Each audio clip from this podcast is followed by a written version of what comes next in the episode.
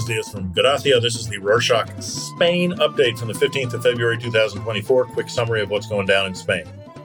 Eight people have been arrested and are in custody after two Spanish civil guard officers were killed on Friday the 9th, while a further two officers were injured and are in the hospital. The Guardia Civil, overseen by the Ministry of Defense, patrols Spain's ports, roads, and borders. In Barbate, Cadiz, officers combat drug smuggling from North Africa. Tragically, on Friday, officers Miguel Angel Gomez Gonzalez and David Perez Carracedo were killed when suspected smugglers rammed into their patrol boat with a larger speedboat, as shown in a video of the incident. On Sunday, the 11th, more than a thousand people attended the agents' funerals. Spanish Guardia Civil Officers Association said it has been asking for years for better resources to fight drug trafficking in the area. Many people are also asking Fernando Grande Marlaska, Spain's interior minister, to resign, condemning him for not protecting officers from the powerful boats used by mafias as it's his responsibility to allocate resources for internal affairs like public security. Despite Marlaska's critics outside of the government, the executive has endorsed and shielded the minister,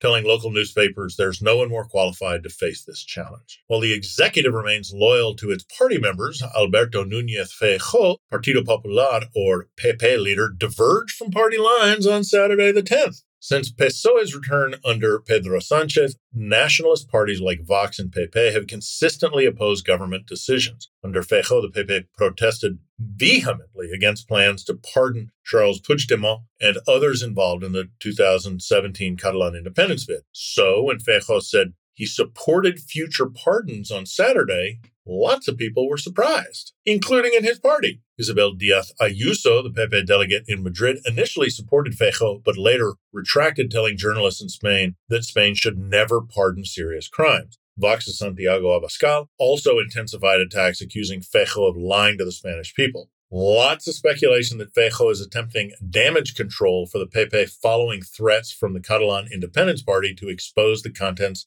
of their secret talks. Farmers continue to strike in Sevilla this week, but it's expected to become even more difficult as official union strikes are scheduled for Wednesday, the 14th. For almost seven days now, tractors and demonstrations have cut major entrances into Sevilla center. On Monday, the 12th, three farmers were minorly injured in the picket lines near Sevilla when a driver tried to run them over with his car while attempting to jump a roadblock. The driver fled the scene but was later arrested. On Wednesday, the 14th, Spain and Ireland jointly urged the European Commission to take stronger measures against Israel for its actions in Gaza, particularly in light of the Israeli army's offensive in Rafah. Pedro Sanchez and Leo Varadkar, the Spanish and Irish leaders, requested a review of the EU's association agreement with Israel stating the union must respect human rights and democratic principles. They highlighted a critical humanitarian situation in Gaza and called for the immediate action to address the needs of Palestinians. Additionally, they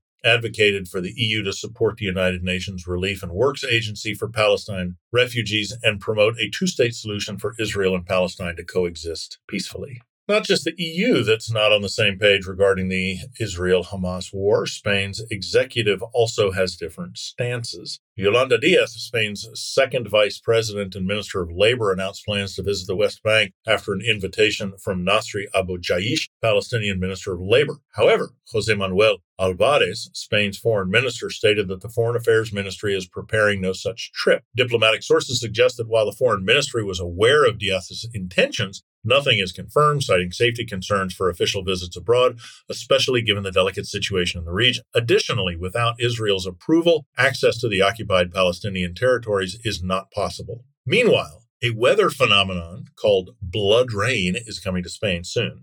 Spain anticipates significant rainfall this week, which hopefully will improve the current conditions, a consequence of the ongoing drought. Mainly affects areas in Galicia, Extremadura, and Andalusia, with storms expected in the Gulf of Cadiz and the Gibraltar Straits. However, a weather phenomenon called blood rain is expected to accompany these raindrops, tinting them red because of the Sahara dust. Before the 17th century, it was often believed that when this happened, the rain was actually blood. So if you see the sky turning red, don't worry, it's not the end of the world, just a little bit of dust and mud. Speaking of freak weather, on Saturday the 11th, a man and a woman were left in critical condition and 12 were injured, including two children, after a falling tree struck them on a ride at Port Aventura Leisure Complex in Vilaseca, Tarragona. Higher than average winds brought down the tree, crashing into the Tomahawk Children's roller coaster.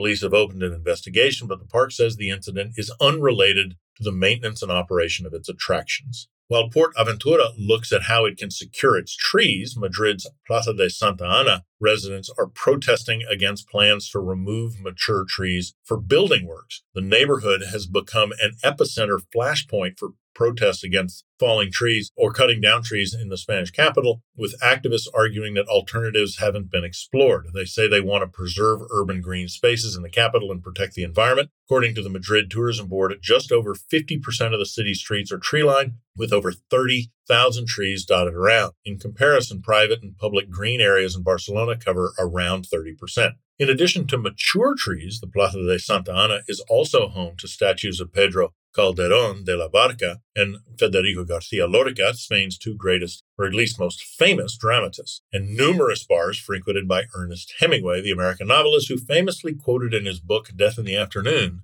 Nobody goes to bed in Madrid until they have killed the night. Back to Catalonia on Wednesday, the 14th, while others celebrated St. Valentine's Day, the Petitions Committee of the European Parliament debated bilingualism in Catalan schools. Didn't start well. Dolores Montserrat, president of the body, had to ask for order after members from PSOE accused Pepe of monopolizing the debate. In response, Pepe accused PSOE and supporters of delaying the conversation. The debate originates from a report report by MEPs who visited Catalonia in December 2023 to assess bilingualism across regional schools, advocating for equal treatment of Spanish and Catalan as a constitutional right. Despite tensions, Parliament will continue to debate the issue and vote on fair recommendations to address discrimination against Spanish in Catalonia. Now, for the art lovers, the home of painter and sculptor Antonio Tapies, Fundación Antonio Tapies Museum in Barcelona, has just opened a new exhibition. The exhibition entitled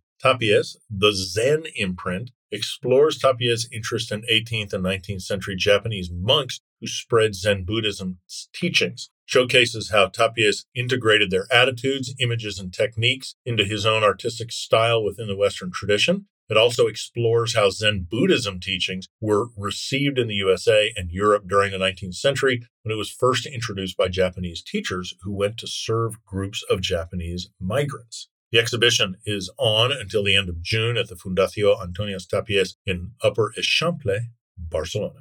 Finally, Eurovision.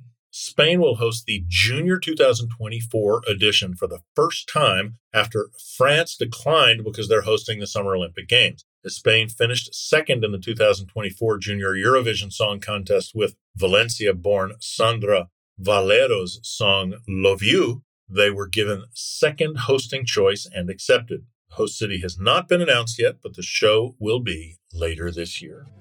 That's it for this week. Thanks for joining us. Last week, we asked you to fill in a survey to get to know you. We got quite a few replies. Thank you very, very much. We're very excited. Tons of great ideas. We'll be sharing the link in the survey in the show notes one more time this week in case you didn't get a chance last week to fill it out. All respondents will be entered in a lottery to win a cruise in the Mediterranean. Just kidding. It's in the South Pacific, but we would love to hear from you. Don't be shy.